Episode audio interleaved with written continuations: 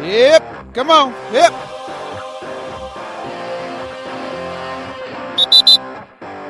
Yeah.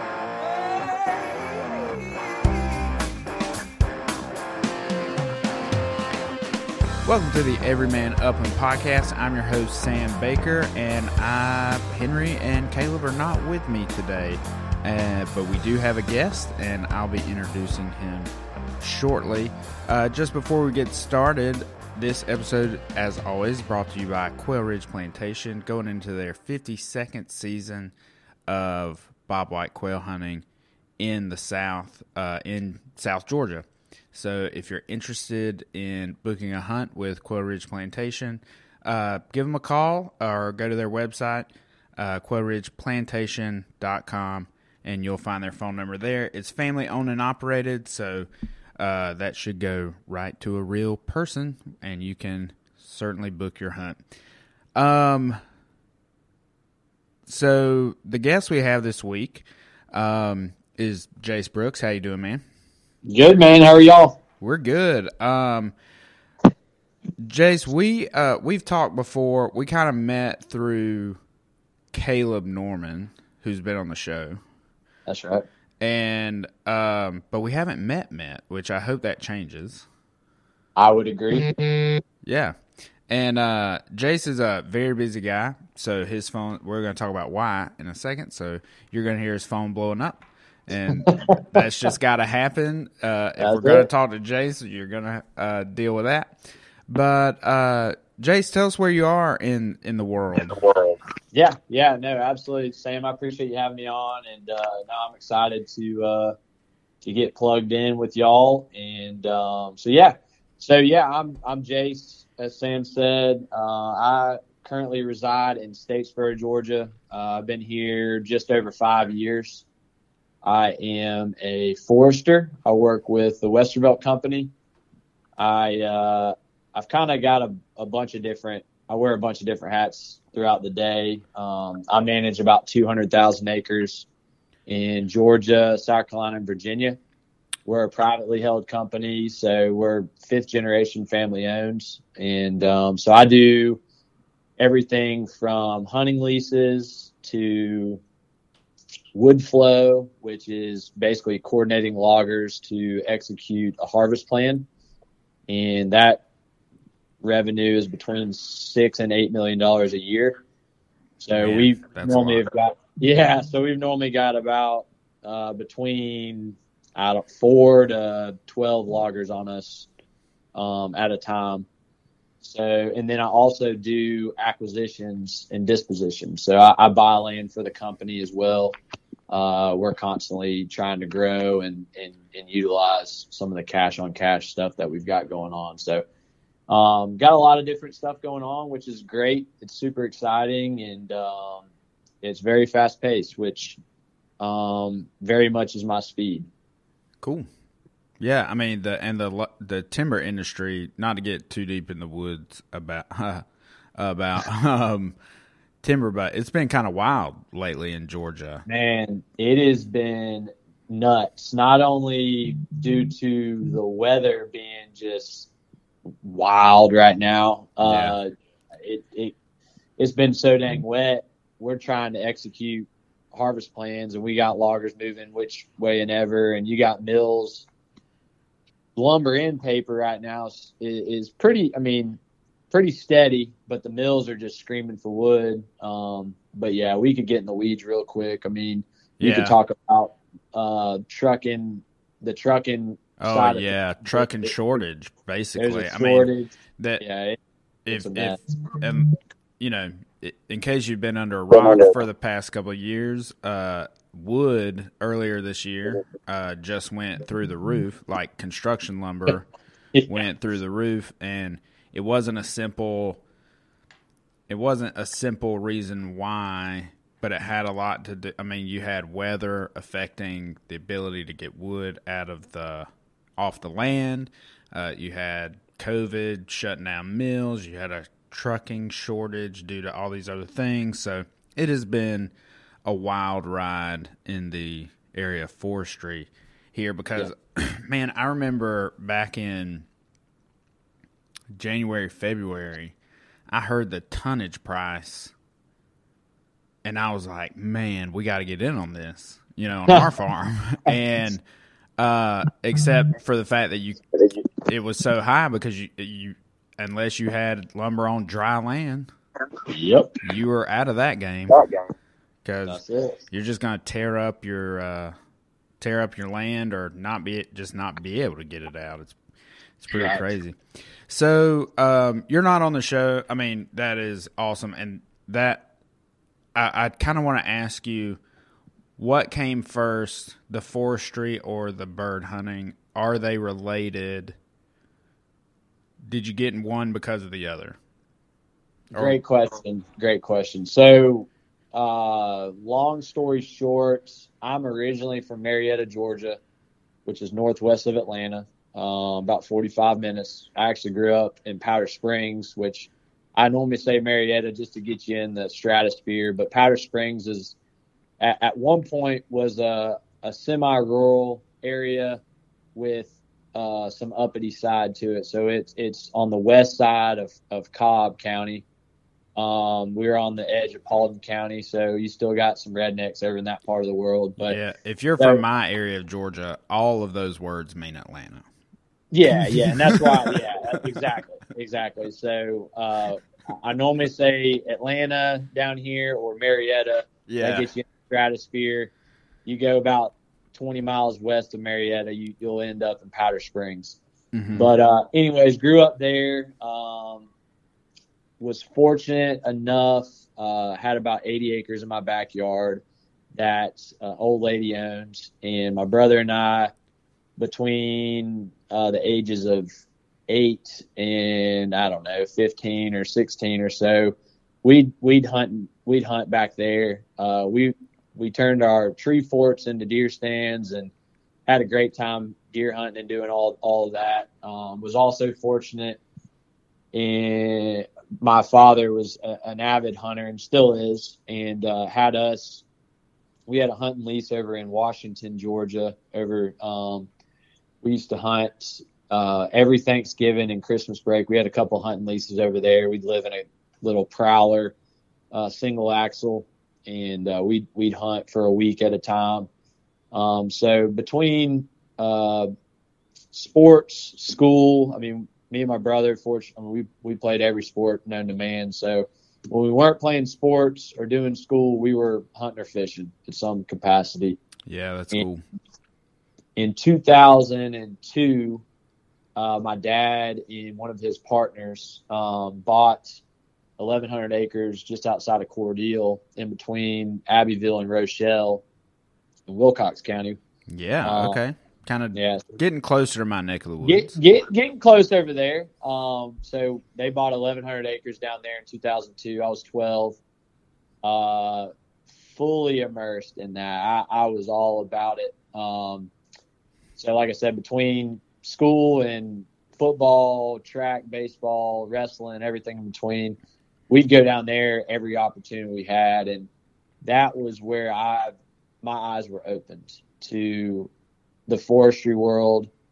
To I I had been hunting since I was little, but that was where South Georgia and quail hunting and bird dogging. That's that's where that that can of worms was opened, and uh, yeah, met met our consulting forester at 12 years old and said to myself, I want to do that.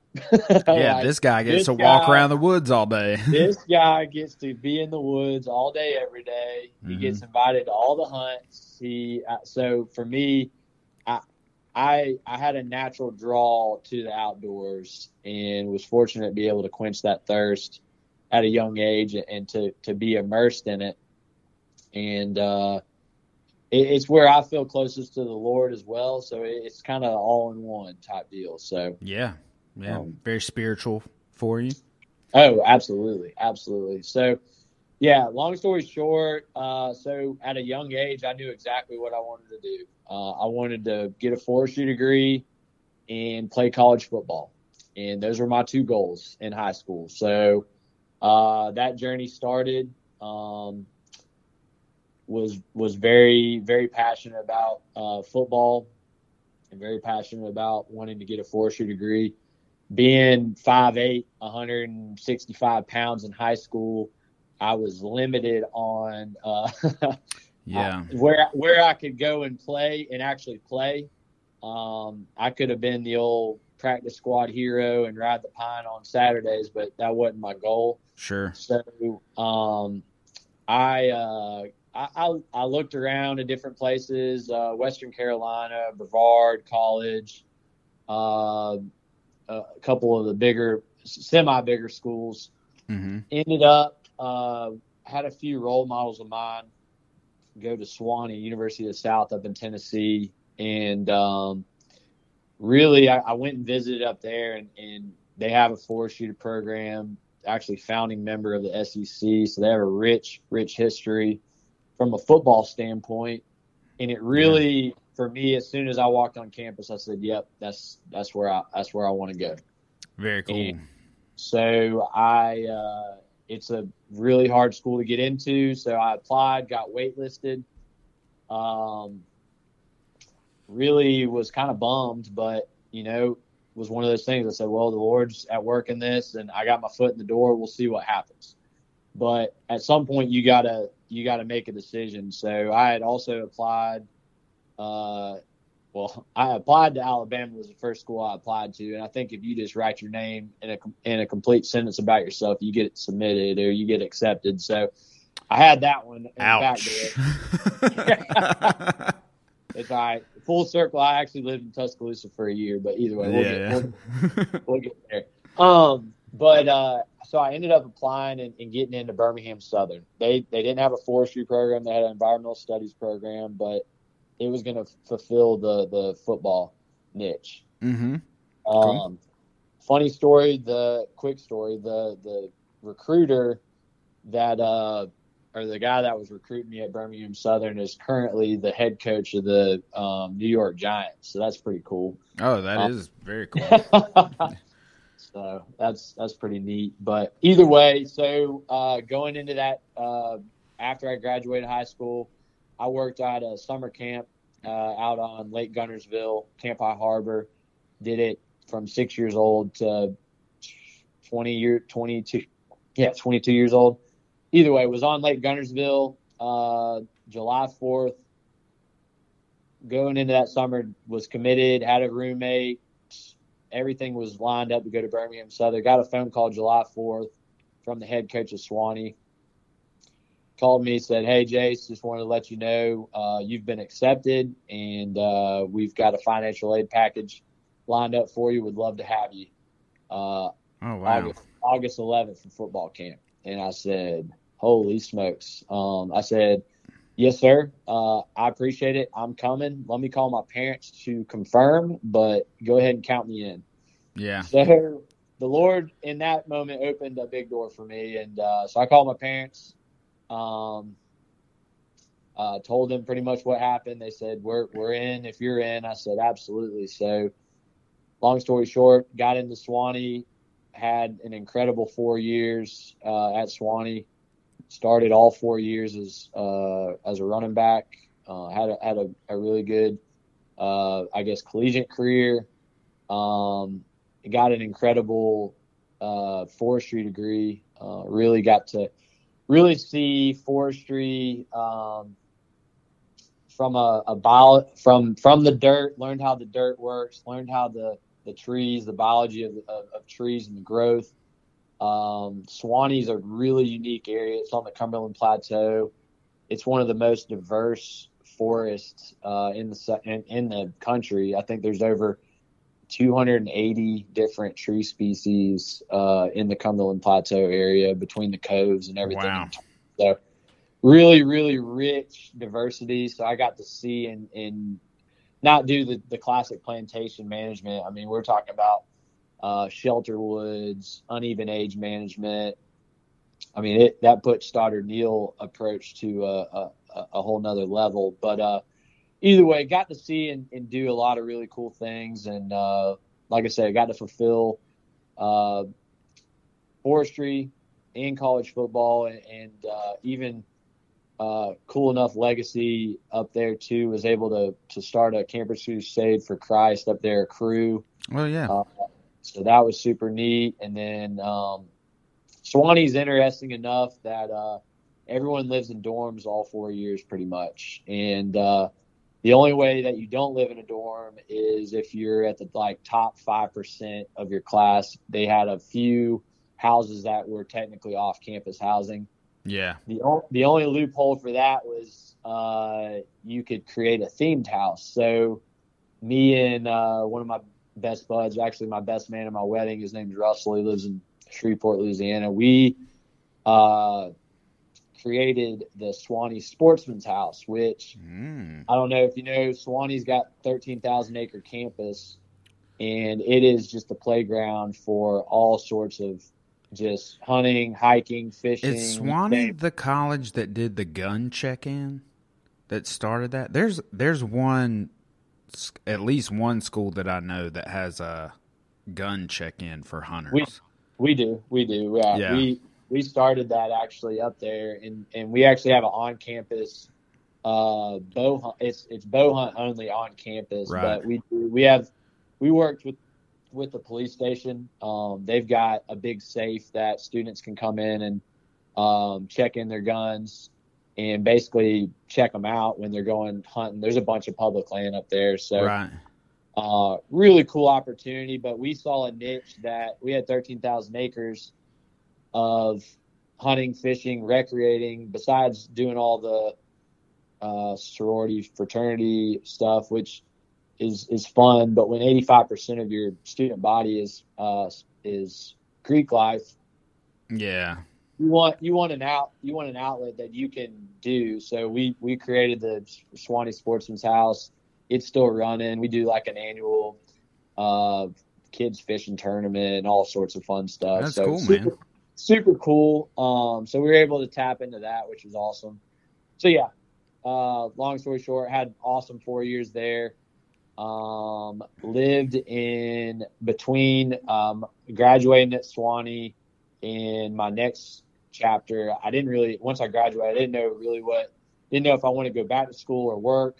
So I, I worked. I, I took a internship with uh, Sierra Pacific Industries out in Redding, California. So Mm. I lived in Redding, California for five months and worked out there. Got to see and do some awesome. I mean, cruise timber pretty much every day for five months, and got to. I mean, one day I'd be in five thousand foot elevation in a monoculture of uh, red fir. The next day I'd be in old growth Douglas fir, measuring uh, almost 300 foot trees. So got to see some That's crazy. incredible stuff. Um, so yeah, that was cool. Uh, got uh, went ahead and, and figured out that I wanted the job market was was iffy. Sure. Um, at that at that point, I graduated 09. and um, yeah, from college. sorry, graduated high school 09, graduated college 2013. Yeah. Um, so obviously we were just coming off the recession. yeah. Um, so everything was still kind of we had a lag period. So hmm um, ended up uh, getting a, a full ride offer to Mississippi State. Went there and looked around and figured out uh, that it wasn't a good fit for me. Okay. My goal was always to if if I wasn't going to go to Sewanee, I wanted to go to Georgia. Okay. But so I the the the dean of the college came to one of our classes senior year at Sewanee, and uh, I had I put a bug in his ear. He had talked at one of our he had lectured. I was a, a big enough nerd. I had made little business cards for myself, and uh, when I met someone important, I would shake their hand, talk to them, and hand them my business card. Well, at the time, uh, Dean Clutter, uh, Michael Clutter was his name, and he came and talked. He had a uh, daughter that was a freshman at Sewanee. Met him, gave him my card, and said, "Hey, uh, Dean Clutter, I'd love to love to talk to you about my goals." And uh, gave him my business card and, and said, "Hey, I'll be down for. Uh, I've got a bye week for football. I'm going to be down for the Georgia Southern game. Would love to grab lunch." He's like, "Oh, absolutely." And you know when you hear that, you're like, ah, "It might work out." It might Yeah. not." Sure. Yeah. Yeah. Well, You're like, I- sure, son. Okay. yeah, exactly, exactly. so I gave him a call, and uh, I mean, like I said, this is all Lord, the Lord orchestrated all this. I mean, it, it's it's pretty pretty amazing to see him at work. But um, called him up. He's like, absolutely, would love to meet you. Let's let's eat. Uh, he's like, let's get a burger at Five Guys. Uh, game kickoffs at I don't three o'clock, three thirty, I think. We got lunch. Five Guys talked for an hour and a half, maybe almost two hours. Get kind of just spilled every all my goals, objectives, everything in between, and we talked and uh, shook his hand and said, "Hey, I, I, I enjoyed it. I, I, appreciate it. Just send in your application, take your GRE, and uh, we'll see what we can do." Yeah. And uh, so yeah, like I said, got a full ride to Mississippi State. Went and visited. Was like, no sir, not happening. Right. Uh, submitted and and everything to Georgia. Um, got a call from Dean Clutter and, and said, "Hey, I just want to let you know we, we got you, we got you in. Uh, I can't give you a full ride. Your GPA is a little lower than it needs to be, and I can attest that it, it wasn't where it should have been due to Sportsman's house. Yeah, well, sportsman's between the Sportsman's house and having to take a Spanish up to a 400 level, that uh, one yeah. ate, ate in a lunch on the old GPA. So yeah, got stuck uh, so with that, he's like, "Hey, you're in. I can't give you an assistantship, but if you can cover your first first semester, if you get a, a a, a, three five or above, I can I can handle the rest of your your time here. And I said, yes, sir. So got into Georgia, uh, came in and just absolutely ate it up. So I, I did a master's in forest business up there. It's a it's an MFR um, cool. program, two year program. Uh, did two years at Georgia. Absolutely loved it. Um, got a 4.0 my first semester and basically got a free ride the rest of the way. And it was the best deal I've ever had. So, um, so that was super cool.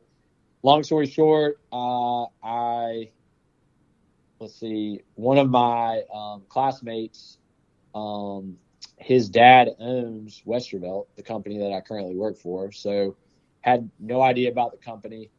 Um, my bud started kind of plugging it a little bit. Was like, hey, like we we've got some openings. Um, you should look into it. And I was like, oh, sweet. Yeah, so man. I, yeah. So I, I interviewed uh, interviewed in like October, November. Uh, got the job uh, December. Didn't graduate till May. So that was pretty cool. Knowing my last semester going into it, I had a job. Um, it basically was a entry level forester position over in Tuscaloosa. Yeah. Um, so yeah, moved to graduated, moved to Tuscaloosa, bought a house, remodeled it. Thought I was going to be a three to five year plan over there. Lived there for ten months and uh, had another job opening within Westervelt over here in Statesboro, and uh, got transferred over here and uh, been in Statesboro ever since. So when did um, you start hunting birds on your own? So I uh, let's see here. So yes, backstory on that. So basically, when we had the tree farm, we've had we've had dogs my whole life between labs, English pointers, uh, right. uh, English setters, Brittany's, everything between. My dad's currently got I think six dogs. Um, right on, respectable. Yeah, yeah. So when we got we got the farm, uh, we bird hunted all the time over there between wild birds and, and release. Right. And um, I got my first, my own, my first dog that I trained and, and all that. My when I started at Georgia, so in 2015. Let's see, no, 2013. Sorry, I graduated 2015 from Georgia. So 2013, I got my first English setter, tricolor. His name was Timber um, got him, and basically once I got him, I, I was already ate up with uh, with bird hunting. Absolutely loved it. Um, actually started a Quail Forever chapter at University of Georgia while I was there, um, and uh, just was ate up with it. Yeah, man. And, and uh, so we had an old uh, uh, golf course that went out of business in Athens. So me and my roommate at the time, his name's Doug Moore. He lives over in Memphis. Uh, I, I, on the search of dogs, I was trying to. I wanted a versatile dog, but I, I also wanted the traditional Uh, I love setters. Grew up with setters. Yeah, Absolutely love it's good looking dogs. It is. It is. But uh, I, I had been looking at poodle pointers. Funny enough, hmm Yeah, another good looking dog. Very cool. one dog. versatile dog. But really, once I was was looking, really, my, funny enough, my dad was like, "I, I won't let." I- I can't hunt behind a, an ugly German dog like that, and I said I, I can understand. And uh, yes, sir. yes, sir. But uh, honestly, for me, I was like, I, I can train a dog. I can train a dog to do what I wanted to do, and uh, got a jam up English setter tricolor out of uh, in and around. It was Wilderland Kennels. She only does English cockers now, but uh, not far from Lake Blackshear. And Okay. uh, any So- any genetics that we might know? I mean, it's cool if Uh, not. We're not all honestly, about that.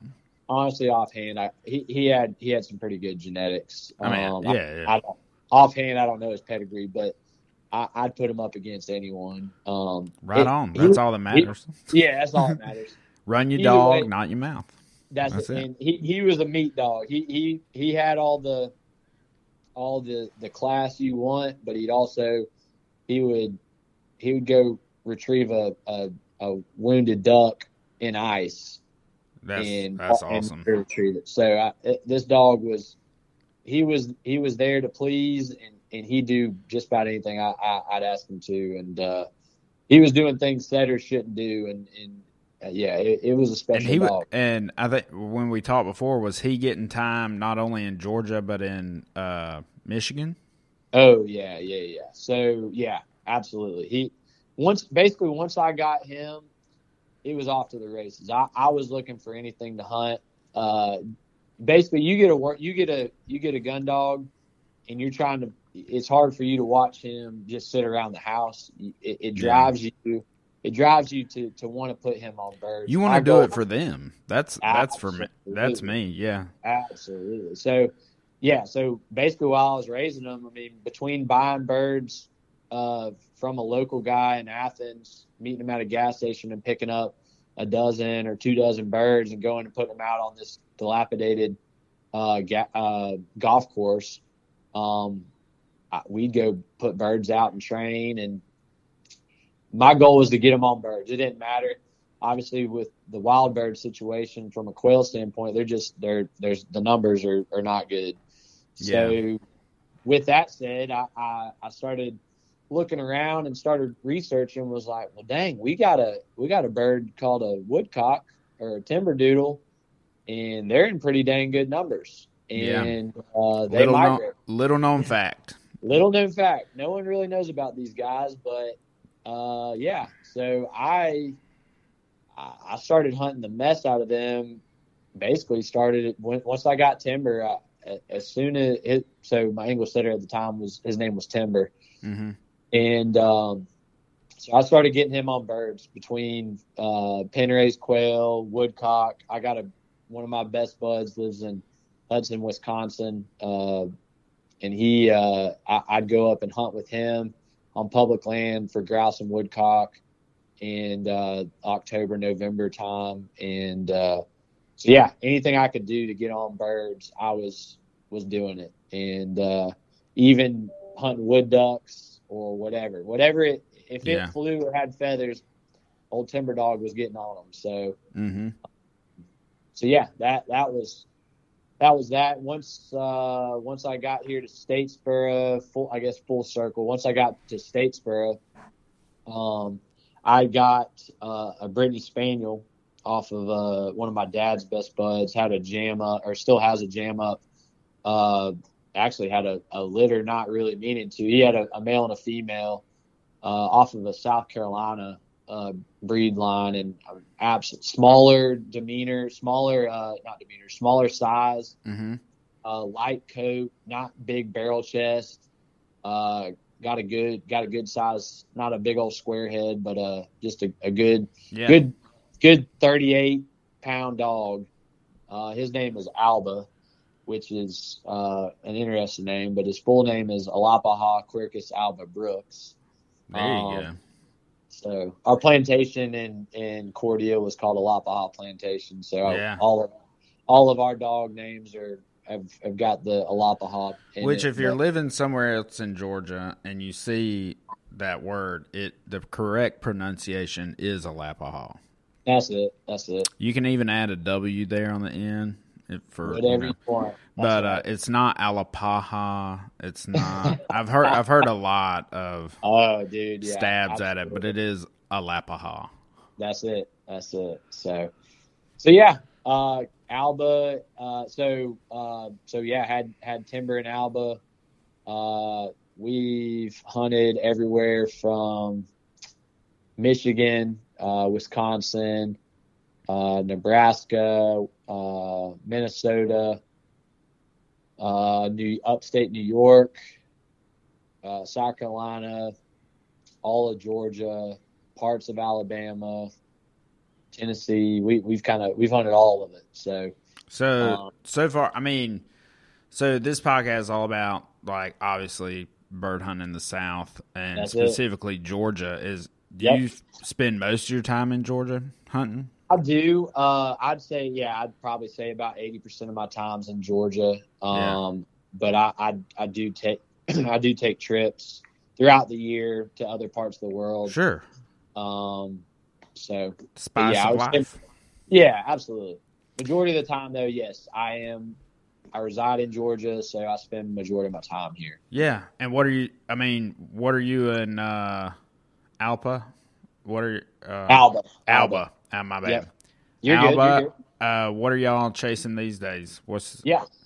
So, um, so like I said earlier, the the wild quail situation is is spotty at Mhm. best, and um, over the past heck, five years since I've been here in Statesboro, I've really kind of I've chased wild quail, but hmm I've really shifted to woodcock almost not almost exclusively, but pretty well. If if they're in season, I'm hunting them pretty much every every day. Um, with good success? yeah, great success. It's it's been it's been pretty cool. Um, it's been a really cool opportunity to introduce folks to to the upland world as well.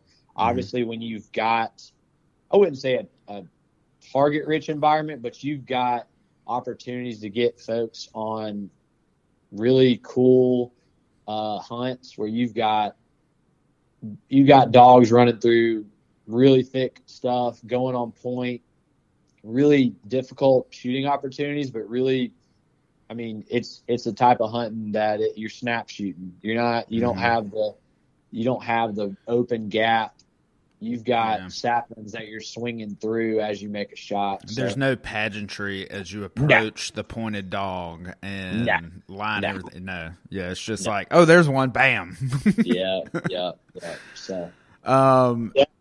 so Been focused um, been focused on the old timber doodles for a while. that's awesome. So uh, we uh, dove season opened up uh, Labor Day weekend.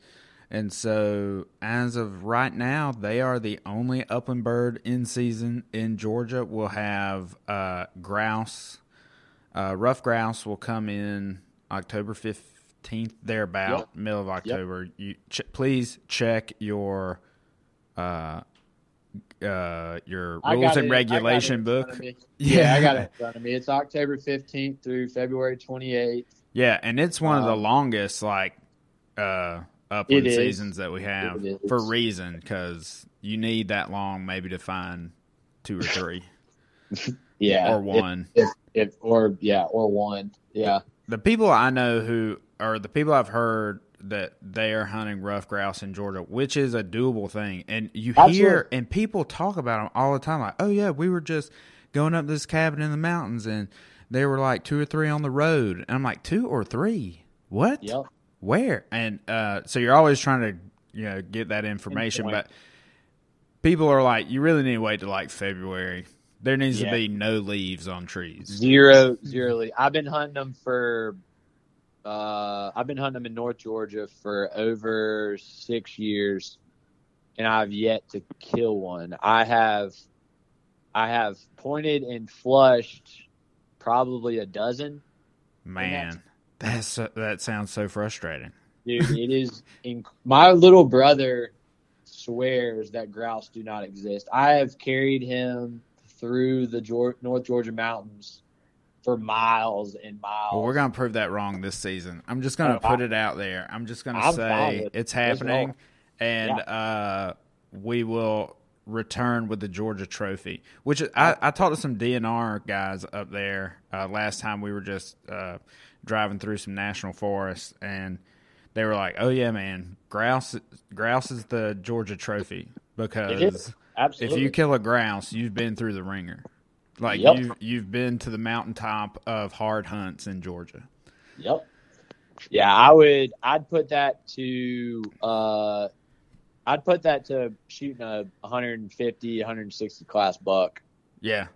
Do you I mean, think that- when you finally make contact with a rough grouse that you may shed a shed a little tear? Oh, I, a thousand percent. Yeah, I, I mean, dude, I want to be there. I want to be there for this. I won't even I- shoot. I just I just want to be there for the moment where a guy's been chasing a bird for that long and then finally makes contact. It, dude, I'm telling you, it is. Uh, yeah, it'll be a feat. Um, it, yeah, it. Funny enough, uh, we've been chasing them so long, and had so many just missed opportunities.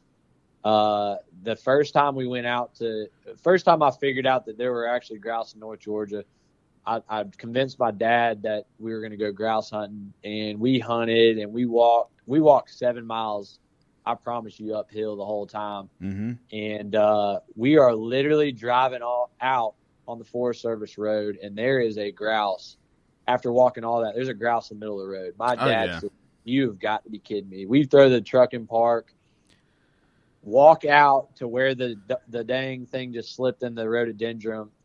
Everyone's surrounded. We're like, "Oh, we got this thing." Yeah. She, jokes on us. That joker did the old escape on us, and uh, Old Houdini bird, man. the old Houdini. But dude, it yeah, they're they're they're exciting. I, I've I've killed. I've been fortunate enough. I've killed a lot of grouse in my life up in uh, the North Woods, and that is they call it the king for a reason. It is an awesome bird to Yeah. hunt, no doubt about it. So I would say what I and again, no expert uh, on this whatsoever, but I've been planning grouse hunt a grouse hunt for a while and trying to gather as much information. And from what I can tell, if you're in Georgia, you're really focusing on the eastern part of the mountainous part of the state.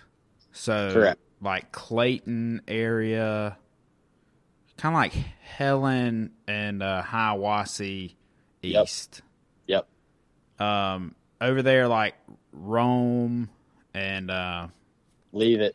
yeah, no, that I mean, Leave it. there's a lot of I mean, man, they just had they had a huge forest fire over there not too long ago, and they just let it burn out because it's a bunch of wilderness. So it like burned the top of two mountains off, and it looks like oh man, if I was gonna pick where a grouse should be, that's Yep. where I'd be. But according to the DNR guys who are there every day working, they're like, no, they're not here. You got to go east. Yeah. Now they could be. I don't know. They could be misdirecting me. They could be misdirecting me. They could. They, they definitely. I've I have had that happen.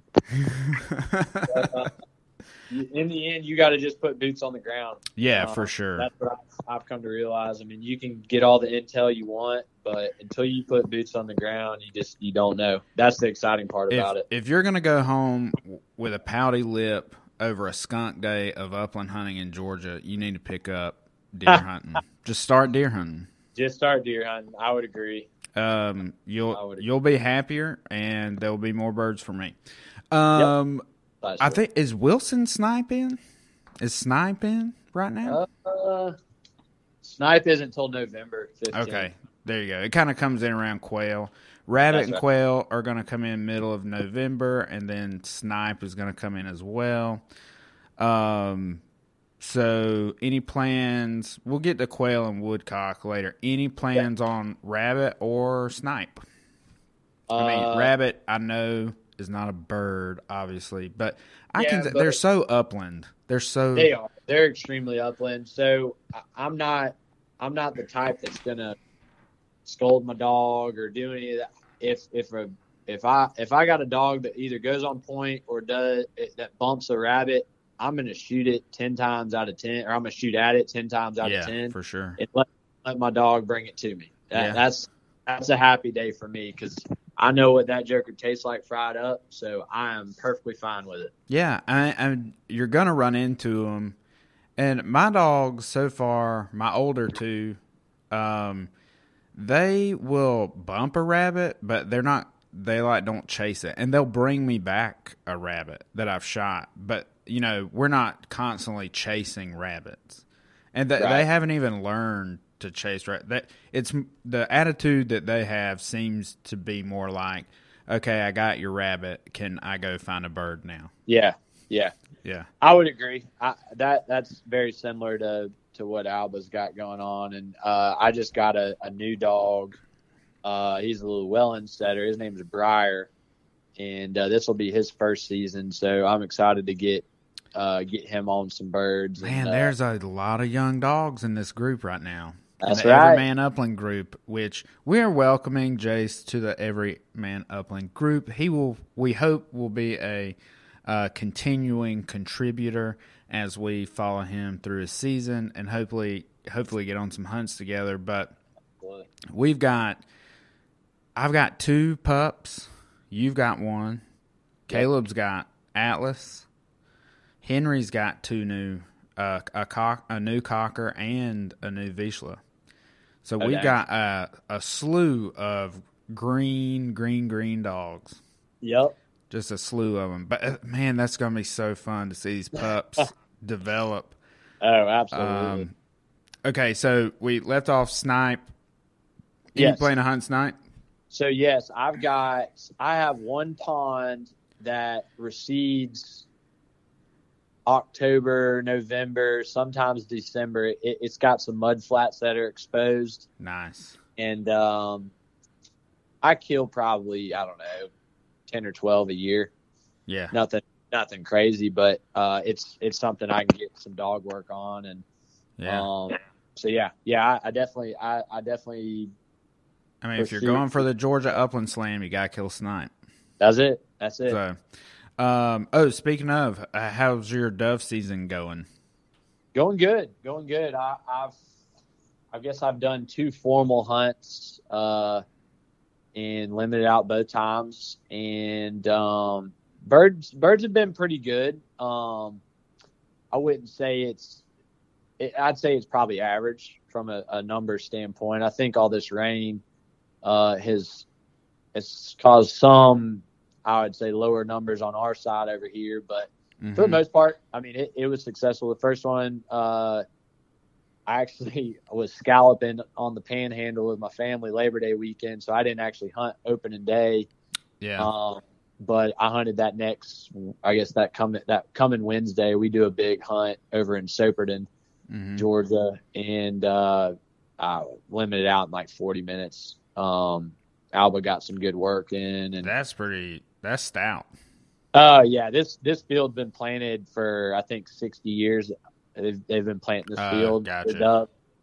So it's one of those that just it it's it's got birds. It's got a ton of birds. I tell you what, I went to the one of the best dove hunts that I've been to, or especially early season. Uh, got the invite from Caleb, and uh, man, we it was constant from about three to five thirty. Constant birds. They weren't like the twenty bird droves, but it was like four or five birds just were always there. I mean, it was constant shooting. It wasn't the like, oh, I can't keep my gun loaded, but it was just right.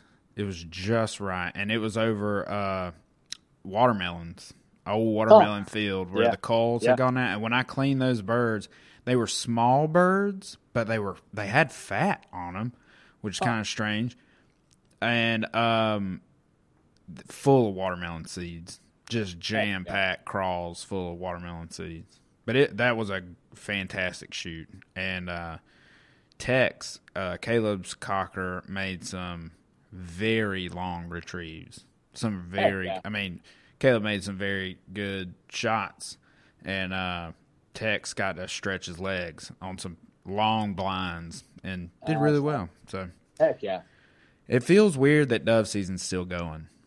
I will say.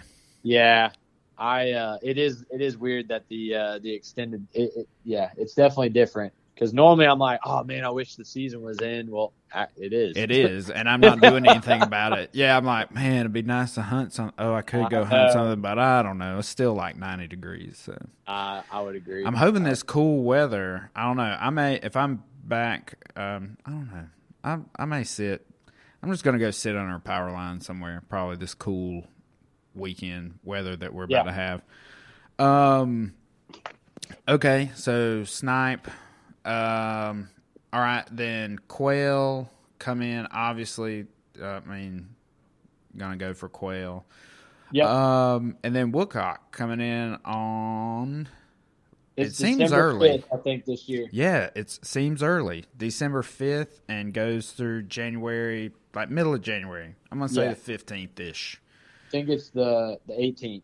Okay, so that yep. seems longer. Did we get a few more days? Of woodcock? We got. I think we got. I think the way the dates landed, I think we get two extra days. I think this year. Okay, cool. Because that's a migratory bird, and the dates yep. are set by the federal. Go- well, does it work like duck? I think they the federal government gives Georgia X amount of days, that's and then correct. Georgia biologists choose when the yep. days are going to be. That's right. Which, you know, sometimes I'm like, man, they're doing a really good job. And then sometimes I'm like, have these people ever hunted a bird? No. I would be very interested in talking to some of those people. I, I can assure you they haven't. yeah.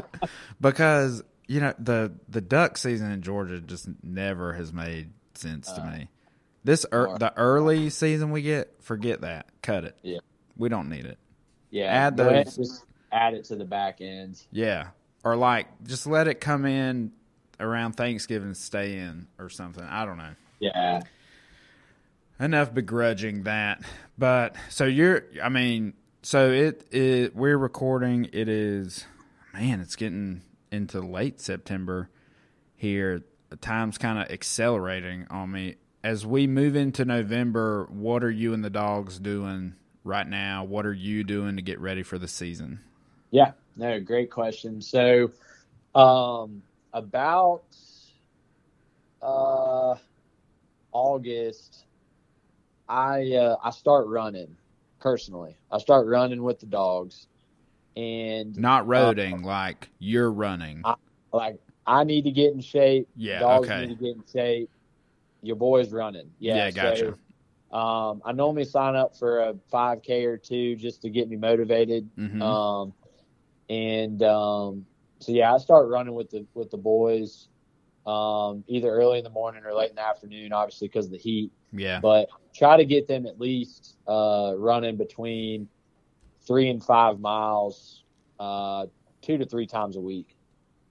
And um, so I start I start getting them conditioned, and then uh, on top of that, um, I've got a pond here at the house or not at my house, but at my office. And um, so I'm constantly doing working on water and, and land retrieves, uh, working on uh, pointing and holding and everything in between. So uh, just just kind of tuning, um, tuning up. Alba, I can do it a couple times with him, and he's like, "All right, where the birds at? Like, I'm tired yeah. of this." Mm-hmm.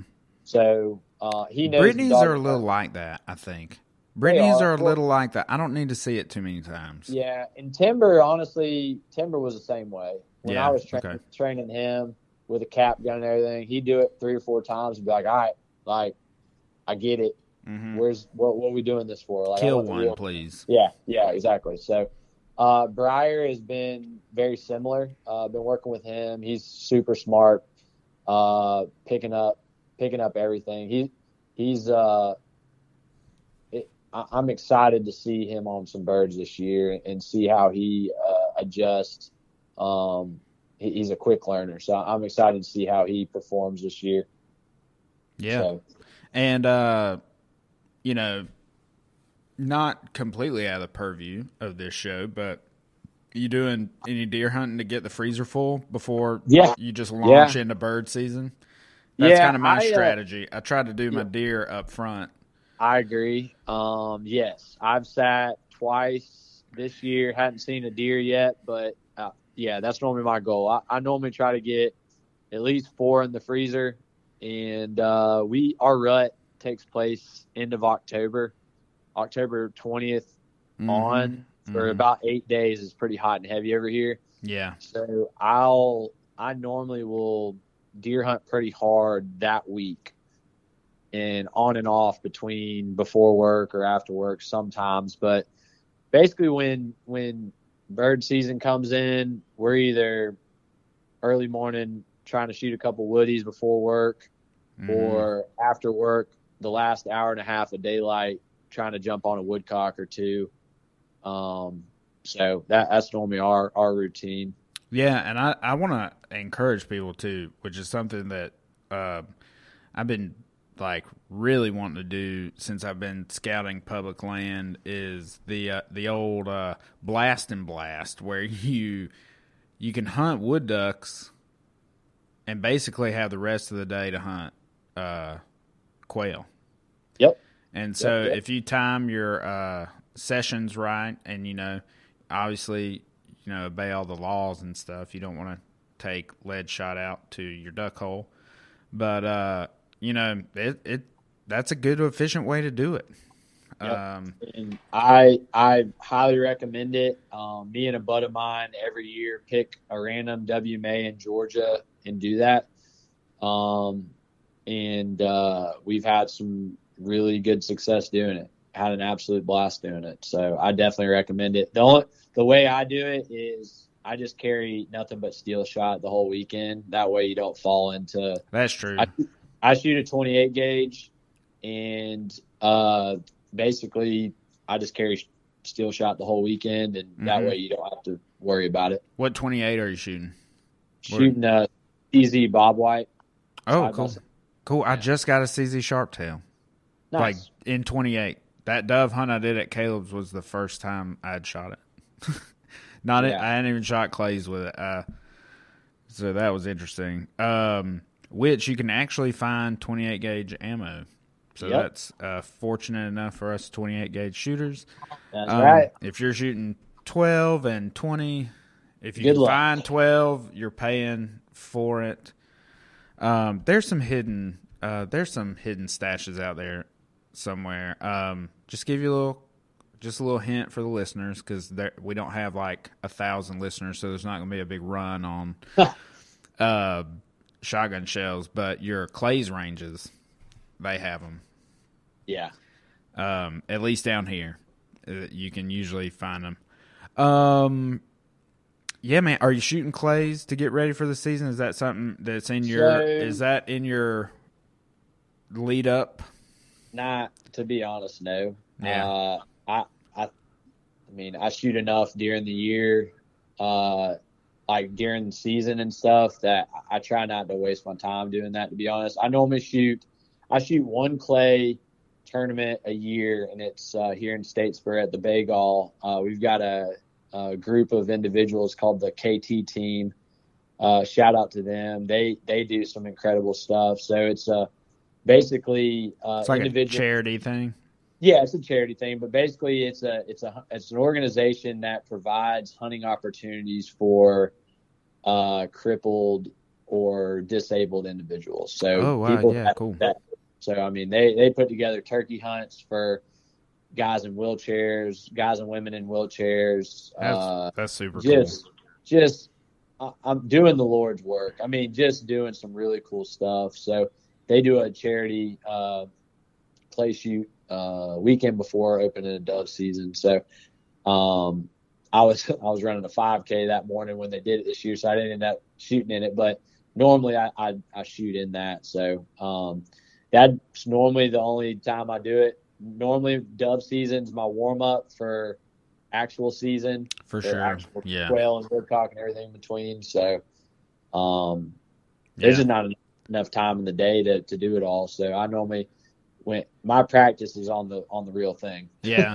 I usually try to shoot clays throughout the year. cause just because I enjoy it. Um, Yeah. but I have not this year, and mainly because of ammo. Yeah, Like I Okay. felt bad shooting as much as I did at the dove shoot I went to. right. Like there comes a point where you're just like, oh, okay, I, I've had enough fun. Yep. like I want to be able to do this a few more times. exactly.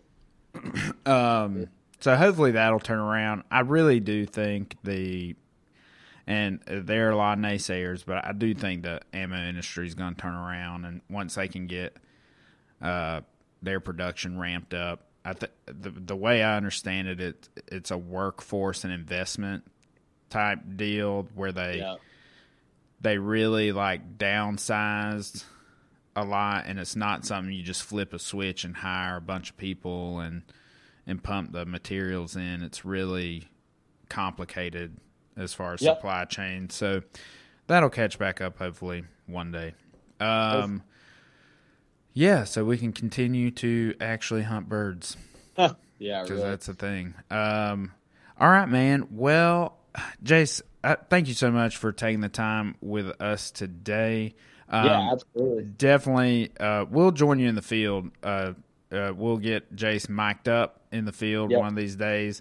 Um, I want to have you back on definitely before uh, woodcock season. We've been having some questions about scouting for woodcock Perfect. and uh, you're kind of the guy to ask. Um, is it too well? Just a little preview on that. Is it too early to start scouting that, or Um, I would say it's never too early to start scouting. Okay. Um, between just finding new ground, I'm always open to to exploring new ground. I'm fortunate enough that I'm in the woods daily. Not that I'm particularly scouting, but it just happens that if I'm flagging a line, a SMZ, a streamside management zone for a harvest, and I bump a woodcock, I'm like, all right, duly noted, drop pin on the onX yeah, for Uh, sure. Type type deal. It's like okay, I'm I'm seeing where the birds are, so I kind of make a log in my head, like okay, where where in my in in my portfolio where I've got access to to ground, do, am I can I do I see similar habitat? Yeah, And uh, so I'm I'm constantly making those little logs in my head because once you figure out where the birds are from a location and what they're preferring, uh, I think I had mentioned to you last year, and I don't want to go on a long tangent. We can hit on this later on for sure. But last year, I really started finding a lot more birds under thick privet, Chinese privet yeah, yeah. and on the sides of, of creeks with uh, a heavy privet hedge, which I cannot stand to see from an ecological standpoint. Oh yeah, because privet's very invasive if you don't know. Oh, but it's extreme. It's kind of one of those. Uh, I mean, I've heard QF people talk about we hate it, but it is really good cover. I I hate it. I hate it. I hate it. But very good cover, and that's where I found a lot of birds last year. And um, it's not easy shooting. Obviously, uh, you've got you've got uh, about a, a foot window when they jump off the ground, and then if they get through the top end of that privet, you you you're pointing in the direction, making a good guesstimate, and you're pulling the trigger on, on the target at hand. yeah, Um, I've even had last year. I think Alba ended up catching two in the air because they got hung up in the privet. It was so thick. that's wild. Catching a So- wild woodcock. That is I know. that's impressive.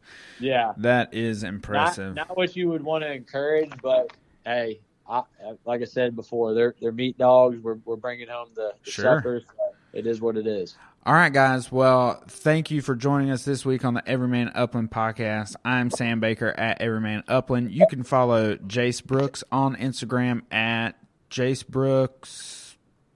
Thirty four. Yep. Yep. Jase Brooks thirty four. at Jase Brooks 34, and you can see um, Alba and his new pup, his new Llewellyn setter. Um, this is also a good time to remind you if you're in Georgia and you're listening, you need to put in for your quail quota hunts because that application is closing soon or sooner than you think.